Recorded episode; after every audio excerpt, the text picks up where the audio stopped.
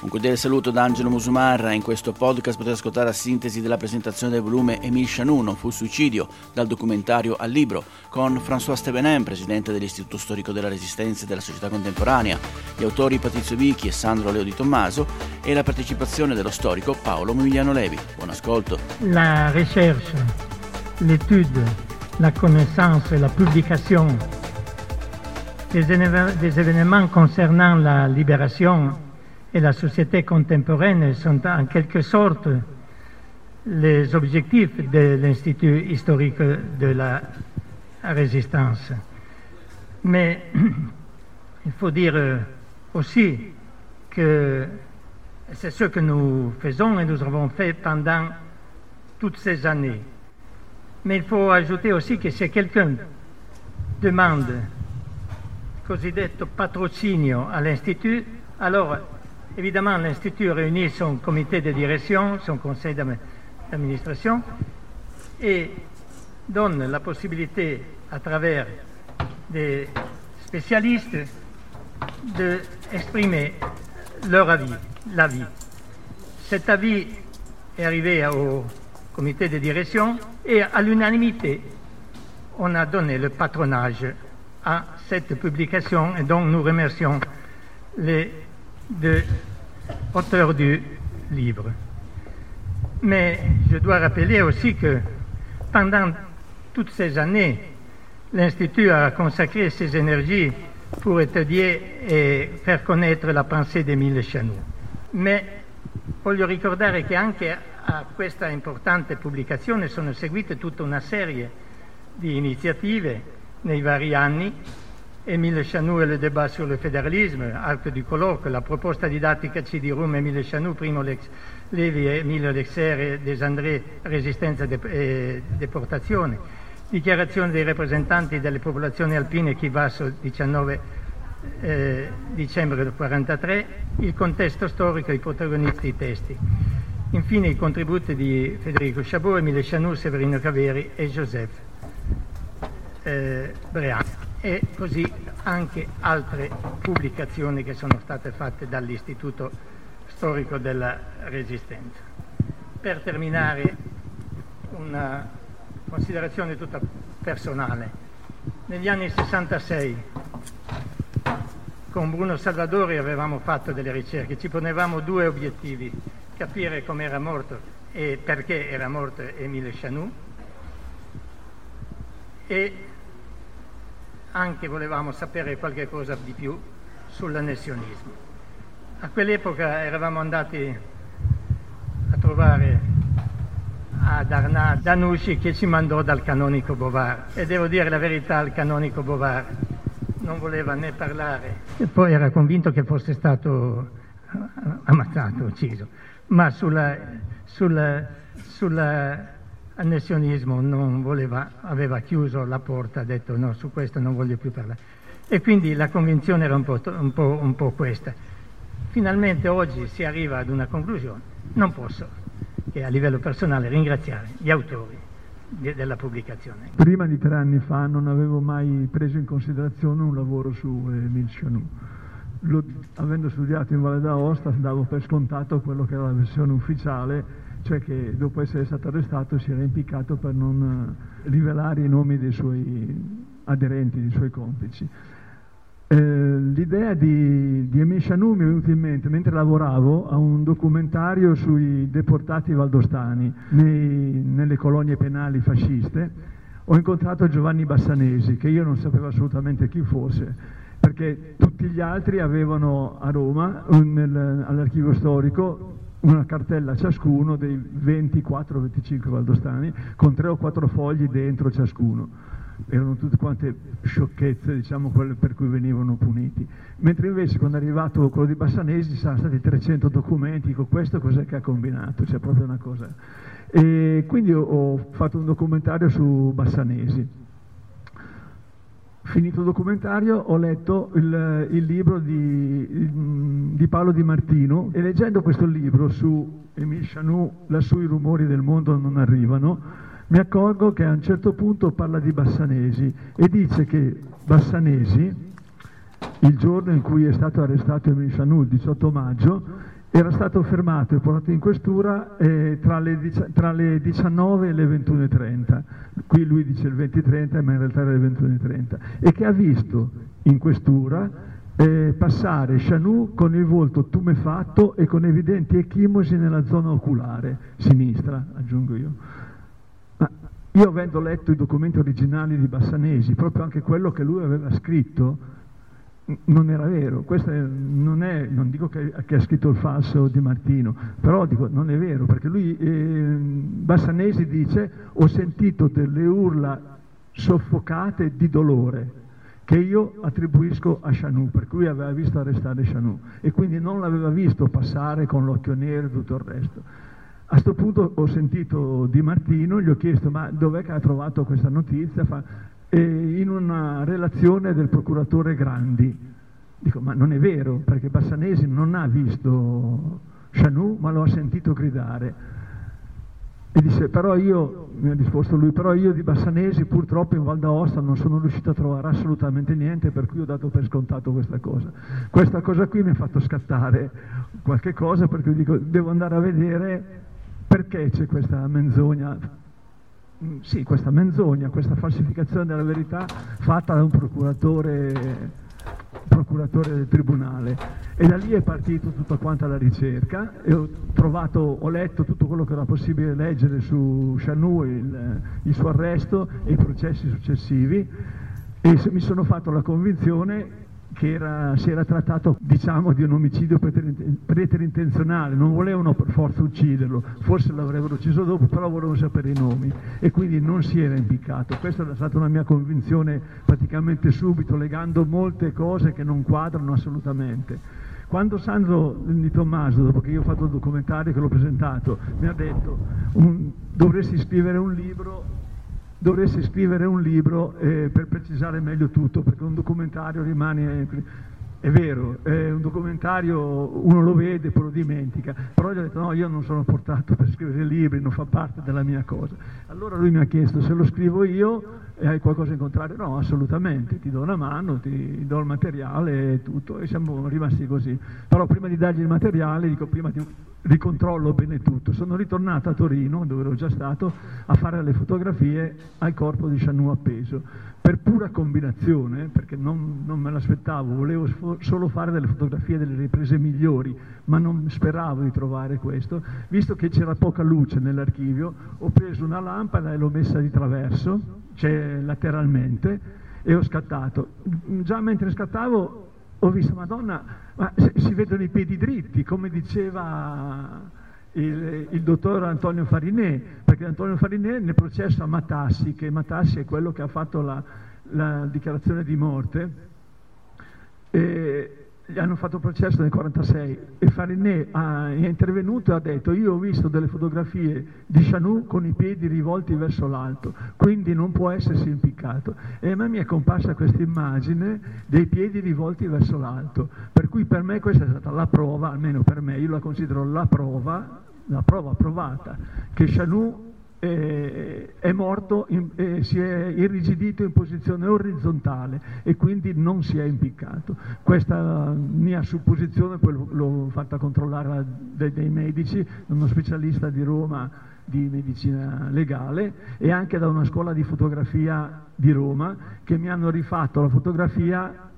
cioè come doveva essere fatta senza oscurare i piedi e io gli ho chiesto ma questa foto poteva essere stata fatta 70 anni fa? Certo, se l'abbiamo fatto adesso loro hanno oscurato la zona dei piedi per non far vedere come, come sono messi e la seconda fotografia ha i piedi tagliati per cui non c'è e da qui è partito tutto quanto. Allora, la ricerca del mio amico Sodale che da anni lavoriamo insieme abbastanza, ci consultiamo, Patrizio, mi ha molto incuriosito innanzitutto come ricercatore, perché da un po' di anni mi dedico alla ricerca storica, abbandonando un po' il Medioevo e venendo alle cose moderne, ma comunque era già passato attraverso l'Ottocento e il Novecento valdese eh, per la storia dei valdesi in Valle d'Aosta e quindi avevo caro anche la carta di Chivasso. Non so se riesco a, a farvi collegare questa mia esperienza. Questo libro si può seguire in questo modo, seguendo la falsariga di coloro che dicono che Chanou si è ucciso. Cosa dicono questi qua? Primo punto. Primo punto qual è? Lo dice il perito settore, l'analisi autoptica, l'esame autoptico del cadavere. Bene. Poi lo dice la Corte di Vercelli, la quale Corte di Vercelli però fa riferimento all'analisi autoptica, ma non l'acquisisce agli atti, la suppone come qualcosa di dogmaticamente vero, la scienza, di fronte alla scienza si tace, no? Non l'ha letta, non ha visto le reticenze, soprattutto le reticenze che ci sono e che possiamo esaminare. E infine la scelta dei testimoni che chi ha negato, eh, chi ha voluto affermare il suicidio di Chanou ha presentato come esemplari, e cioè Berardi e Binel. Il libro è fatto così, è basato su questi tre punti. Questi tre punti però tra di loro cozzano in un cortocircuito particolarmente evidente a chi fa ricerca. E il cortocircuito qual è? Eh, allora, l'analisi autoptica io non l'acquisisco agli atti, ma la ritengo vera perché l'ha fatta uno scienziato, un luminare della scienza. Era un ragazzo di 33 anni che veniva da Torino con la sua borsetta, l'ha mandato qui, assistente universitario, per fare l'analisi autoptica sotto lo sguardo indagatore e fustigatore del, eh, di, Grandi, Giuseppe Grandi, procuratore della Repubblica di Salò in Aosta, per quattro ore. Questo ragazzo cosa ha fatto? Ha guardato il cadavere e si è messo, ha messo subito le mani avanti dicendo io vedo che è in cattivo stato. Il dottor Bolino della Sapienza di Roma dice che questa è un'asserzione da dimostrare perché era stato fatto tutto a regola d'arte quando la, la bara di legno è stata aperta, è, stata è stato visto e riconosciuto Chanou ed è stato posto nella bara di zinco con lo sfiatatoio regolare. Dopo dieci giorni non poteva essere nella situazione in cui il perito settore l'ha descritta. Questa è l'obiezione fondamentale che Bolino rivolge all'analisi autoptica. E quindi il cortocircuito già lo vedete qua. E poi i testimoni. Allora, Berardi che è colui che avrebbe dovuto, che avrà scoperto al mattino il cadavere, ma che ha 5-6 versioni diverse sull'orario e sulla, su chi l'ha visto, lui oppure una persona di servizio, lasciamo perdere, no? Ha tante versioni che noi ricaviamo, che ha scoperto lui e che io analizzo, no? Quindi non è credibile. Comunque, questo testimone è importante, no? Si vede sempre nei processi chi scopre un cadavere è interrogato. Molte volte addirittura viene tacciato di, di essere connivente, aver fatto qualcosa che non va bene. Non l'hanno neanche convocato alla, alla corte di Vercelli Bernardi, Berardi perché? Perché? E questa è un'altra, un'altra cosa incongruenza. E potrei andare avanti così. Binel aveva l'aureola, l'aureola del martire, insomma, era stato in campo di concentramento aveva sofferto la prigionia, ma non aveva mai visto il suo amico Chanou impiccato. L'ha creduto, ha creduto a quello che gli hanno detto perché? Per il semplice motivo che Chanou, quando si sono incontrati al pomeriggio che tornavano in cella la prima volta, ehm, era abbattuto. E sfido io, dopo tutte quelle botte di interrogatori come non si possa essere abbattuto. Ma, fatto, ma, ma, io non posso dedurre dal fatto che uno è abbattuto che poi si sia suicidato. Non lo posso dedurre di per sé, no? E comunque abbiamo scoperto che eh, dalle testimonianze di Bassanesi e da Idelma Pedron, che potete vedere nel libro, messi a confronto, due testimoni indipendenti perché non si conoscevano ed erano distanti anche da un punto di vista eh, del luogo, insomma, questi due testimoni affermano che Chanou è stato praticamente, ci fanno concludere che Chanou è stato preso di nuovo, portato negli interrogatori la sera tardi e poi ricondotto in caserma semivivo. La realtà del ricercatore, o se vogliamo essere più precisi dello storico, è una realtà un pochettino diversa. Parto da un esempio che in apparenza eh, non ha a che vedere con la vicenda di Chanou. No, no. Alcuni anni fa il eh, massimo conoscitore della resistenza piemontese, che era il compianto professor Perona, andando ad un convegno eh, in Francia, ha sviluppato una stupenda relazione dal titolo Le silence de l'histoire, le silence des sources, il silenzio della storia, il silenzio delle, delle fonti. E ha sviluppato in, quella, in quel contesto una relazione per dimostrare come quanto era scritto nel conferimento della medaglia d'oro a Dante di Danni non era vero.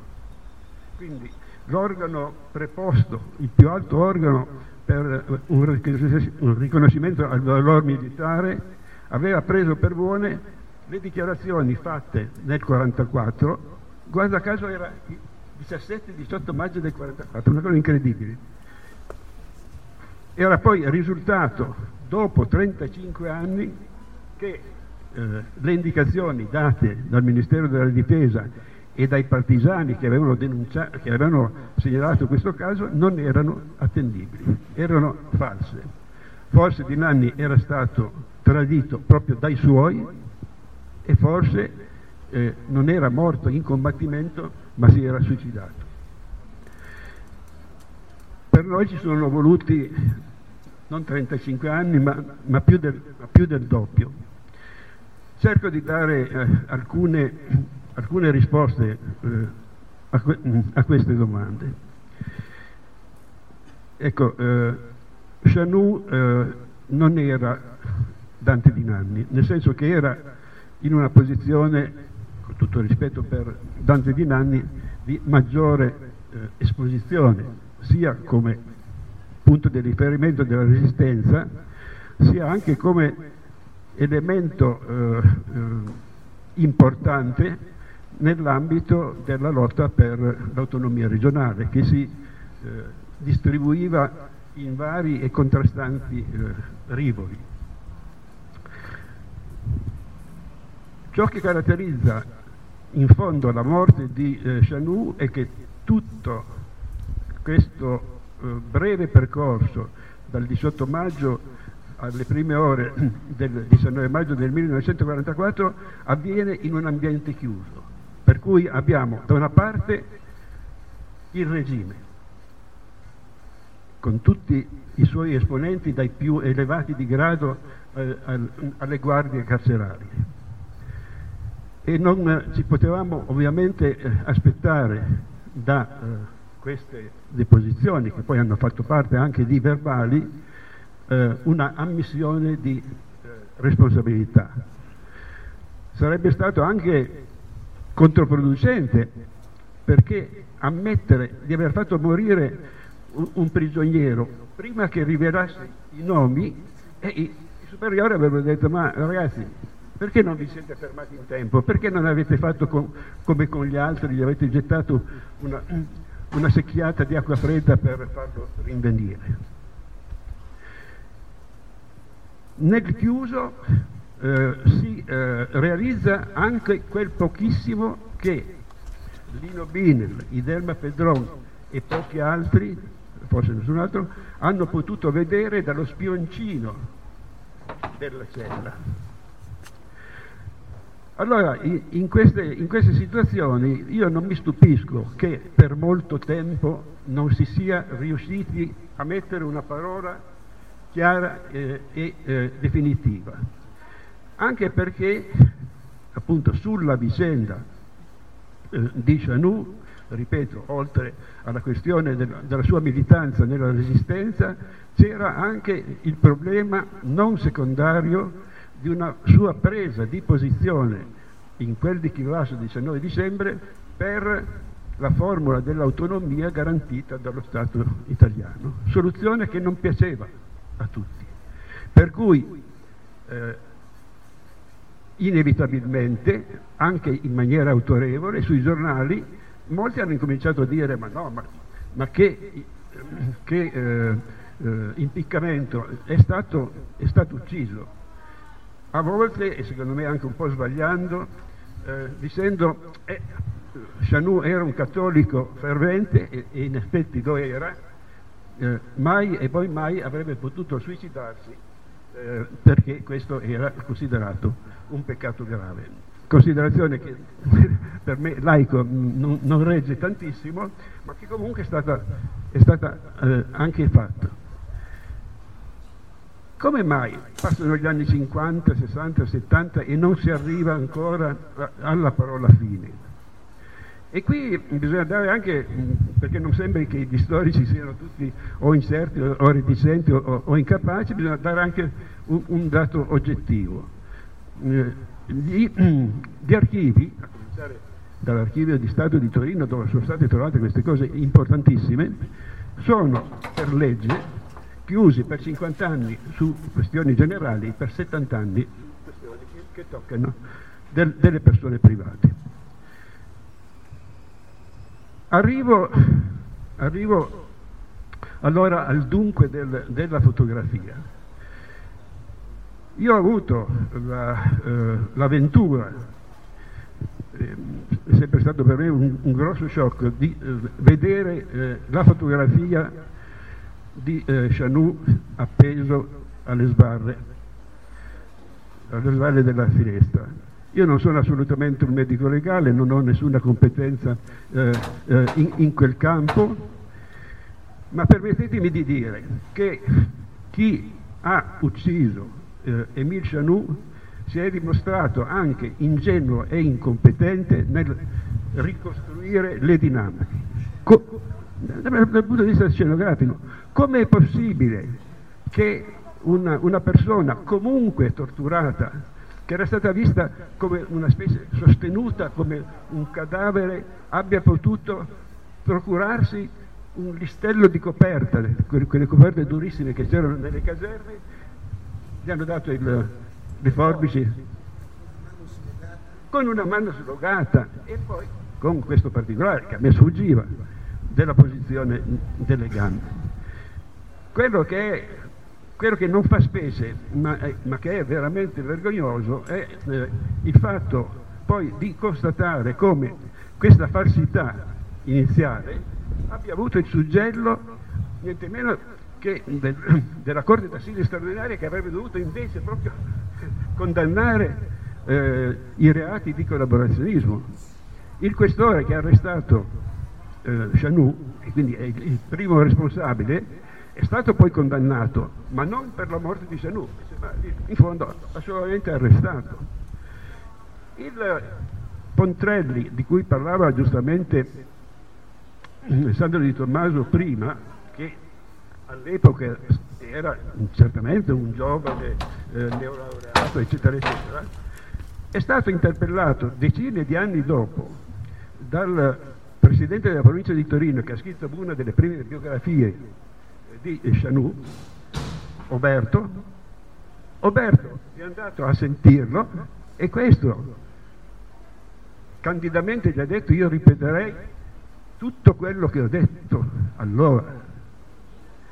Allora, com'è possibile che il canonico Bovar, che il, il vigile necroforo Alzona abbiano visto nello stretto della bara quello che un medico legale non ha visto. E quindi c'è stata una, una congiura del silenzio, eh, per cui non è che io voglia giustificare lo storico che, che non ha, ci voleva, come un po' in tutte le ricerche. Il canocchiale si può usare per ingrandire e si, e si può usare come un microscopio. Eh, Vicky, e gli dovevamo essere grati, come dobbiamo essere grati eh, a Sandro di Tommaso, ha eh, usato il microscopio con intelligenza, con passione, con competenza, arrivando diciamo, a descrivere quella che è, io credo oggi, una verità inoppugnabile, a cui è stato dato un suggello ancora più eh, forte, se vogliamo, con eh, l'analisi di un, medico, di un medico legale. È molto lunga la, l'originale della, del referto. Ci sono delle contraddizioni evidentissime, dice che sono incomprensibili. Per esempio il fatto della mano, la mano che è bianca, e gli impiccati che rimangono poi appesi come sarebbe dovuto rimanere appeso in Mishanou per otto ore, il sangue si deposita nelle mani e nei piedi e viene proprio detto guanti e, e, e calze per cui le mani dovevano essere nere, nella fotografia mentre invece la mano è bianca. Inoltre le, le mani dei, delle, delle, persone impiccate eh, presentano sempre, non sono io in termine tecnico ora non lo conosco, ma comunque non sono strette mai a pugno, ma sono sempre così. Mentre invece lui ha la mano sinistra stretta a pugno, cioè vuol dire che stava nel momento in cui è rimasto soffriva, cioè la, la stretta a pugno per la sofferenza ed è rimasta così. Poi la mano, eh, la mano sinistra posteriore alla schiena, cioè, non ha senso, l'hanno dovuta mettere dietro perché probabilmente era molto ridotta male. Infatti c'è la testimonianza della moglie eh, che quando l'ha incontrato dice che aveva, testimonianza scritta, aveva una mano che gli faceva male o come rotta, quindi molto probabilmente era distorta e quindi per non far vedere nella foto che c'era gliel'hanno incastrata dietro la schiena. E poi c'è anche la posizione stessa, diciamo questo dei medici legali, me l'hanno detto perché io ne ho consultati tre uno non ha voluto dire il suo nome, però mm, ha confermato pienamente. Molto difficilmente, sono argomenti un po' tristi, però chi si impicca in carcere eh, si impicca con la faccia eh, rivolta verso la finestra, mentre invece è, è plateale, è teatrale la posizione, lui è impiccato verso la porta cioè in una posizione proprio così, già, già, questa è una cosa stranissima. E poi un'altra cosa ancora, che lui si sarebbe impiccato non con un nodo scorsoio, perché non ha il, la, il nodo che gli fa il giro e che lo appende così, ma è appeso, è praticamente appeso per un nastro, per questo nastro di cose così. Se uno si appende, anche uno vivo, senza, si appende in quella maniera, cade perché il peso del suo corpo lo trascina giù, va indietro con la testa, non può stare. Lì l'hanno tenuto un attimo per fargli la fotografia e poi l'hanno tirato giù. Poi anche perché fargli quella foto? Perché dovevano dimostrare che si era impiccato, perché di solito, almeno all'epoca, tutte le persone che si uccidevano le cose non gli facevano le fotografie, non c'era la necessità, però dovevano dimostrare che si era impiccato, quindi gli hanno fatto la fotografia in questa maniera. E queste sono state tutte quante cose che hanno fatto scattare proprio delle, delle, domande, diciamo. Poi andando a vedere le testimonianze, per esempio c'è chi ha scritto e ha testimoniato ed è scritto, ah poverino, si è impiccato con tutte e due le mani in tasca. Cioè, cose, cose dell'altro mondo. E questo l'ha detto chi ha scoperto il cadavere, chi avrebbe scoperto il cadavere. Cioè proprio delle delle panzanate, non so come dire, delle cose assurde, con tutte e due le mani in tasca, a parte che nella foto ce n'è solo una, poi tu l'hai scoperto e dici c'è tutte e due. Cioè, secondo me il processo di, c'è cioè una mia valutazione, potrebbe essere sbagliata, il processo di Vercelli a Matassi ha evitato, al processo hanno evitato di proposito di chiamare certe persone che avrebbero dovuto esserci forse perché non si fidavano di quelle persone e di quello che avrebbero potuto raccontare in quel momento. Perché non, non far testimoniare chi ha trovato il cadavere è, è un'assurdità, però forse non si fidavano della persona che ha trovato il cadavere, credo io. Un medico legale scopre che le mani e i piedi non hanno, non hanno infiltrazioni ematiche, non lo dice e non, non ne deduce nulla. Poi questa maglietta eh, intima che portavamo tutti negli anni 50 ancora, mi ricordo, era macchiata di sangue, come dice Canonico Bovare, come dice Alzone, eccetera, nelle testimonianze scritte. Questa maglietta intima, nell'elenco meticoloso che ha fatto a verbale prima di procedere all'analisi autoptica, non viene menzionata. Ci sono le mutande, ci sono le scarpe, sono, c'è la giacca, viene descritto addirittura anche il tipo di tessuto, la maglietta intima non c'è più perché è quella che avrebbe, che avrebbe rivelato veramente la tortura, diciamo, anche c'è il sangue, eccetera. Ma su questo si potrebbe andare ancora avanti per un bel po', ma si poteva annoiare le persone. Non so se conoscete questo aforisma un po scand- che può scandalizzare. Uno scrittore inglese dell'Ottocento, Samuel Butler, afferma Dio non può cambiare il passato, ma gli storici sì. è una, è un'asserzione provocatoria, paradossale, perché chi crede sa che Dio no, conosce veramente qual è il passato, mentre sono gli uomini ad averlo rovinato e coperto. Insomma. Quindi dal punto di vista teologico non colpisce il credente, però ci fa pensare.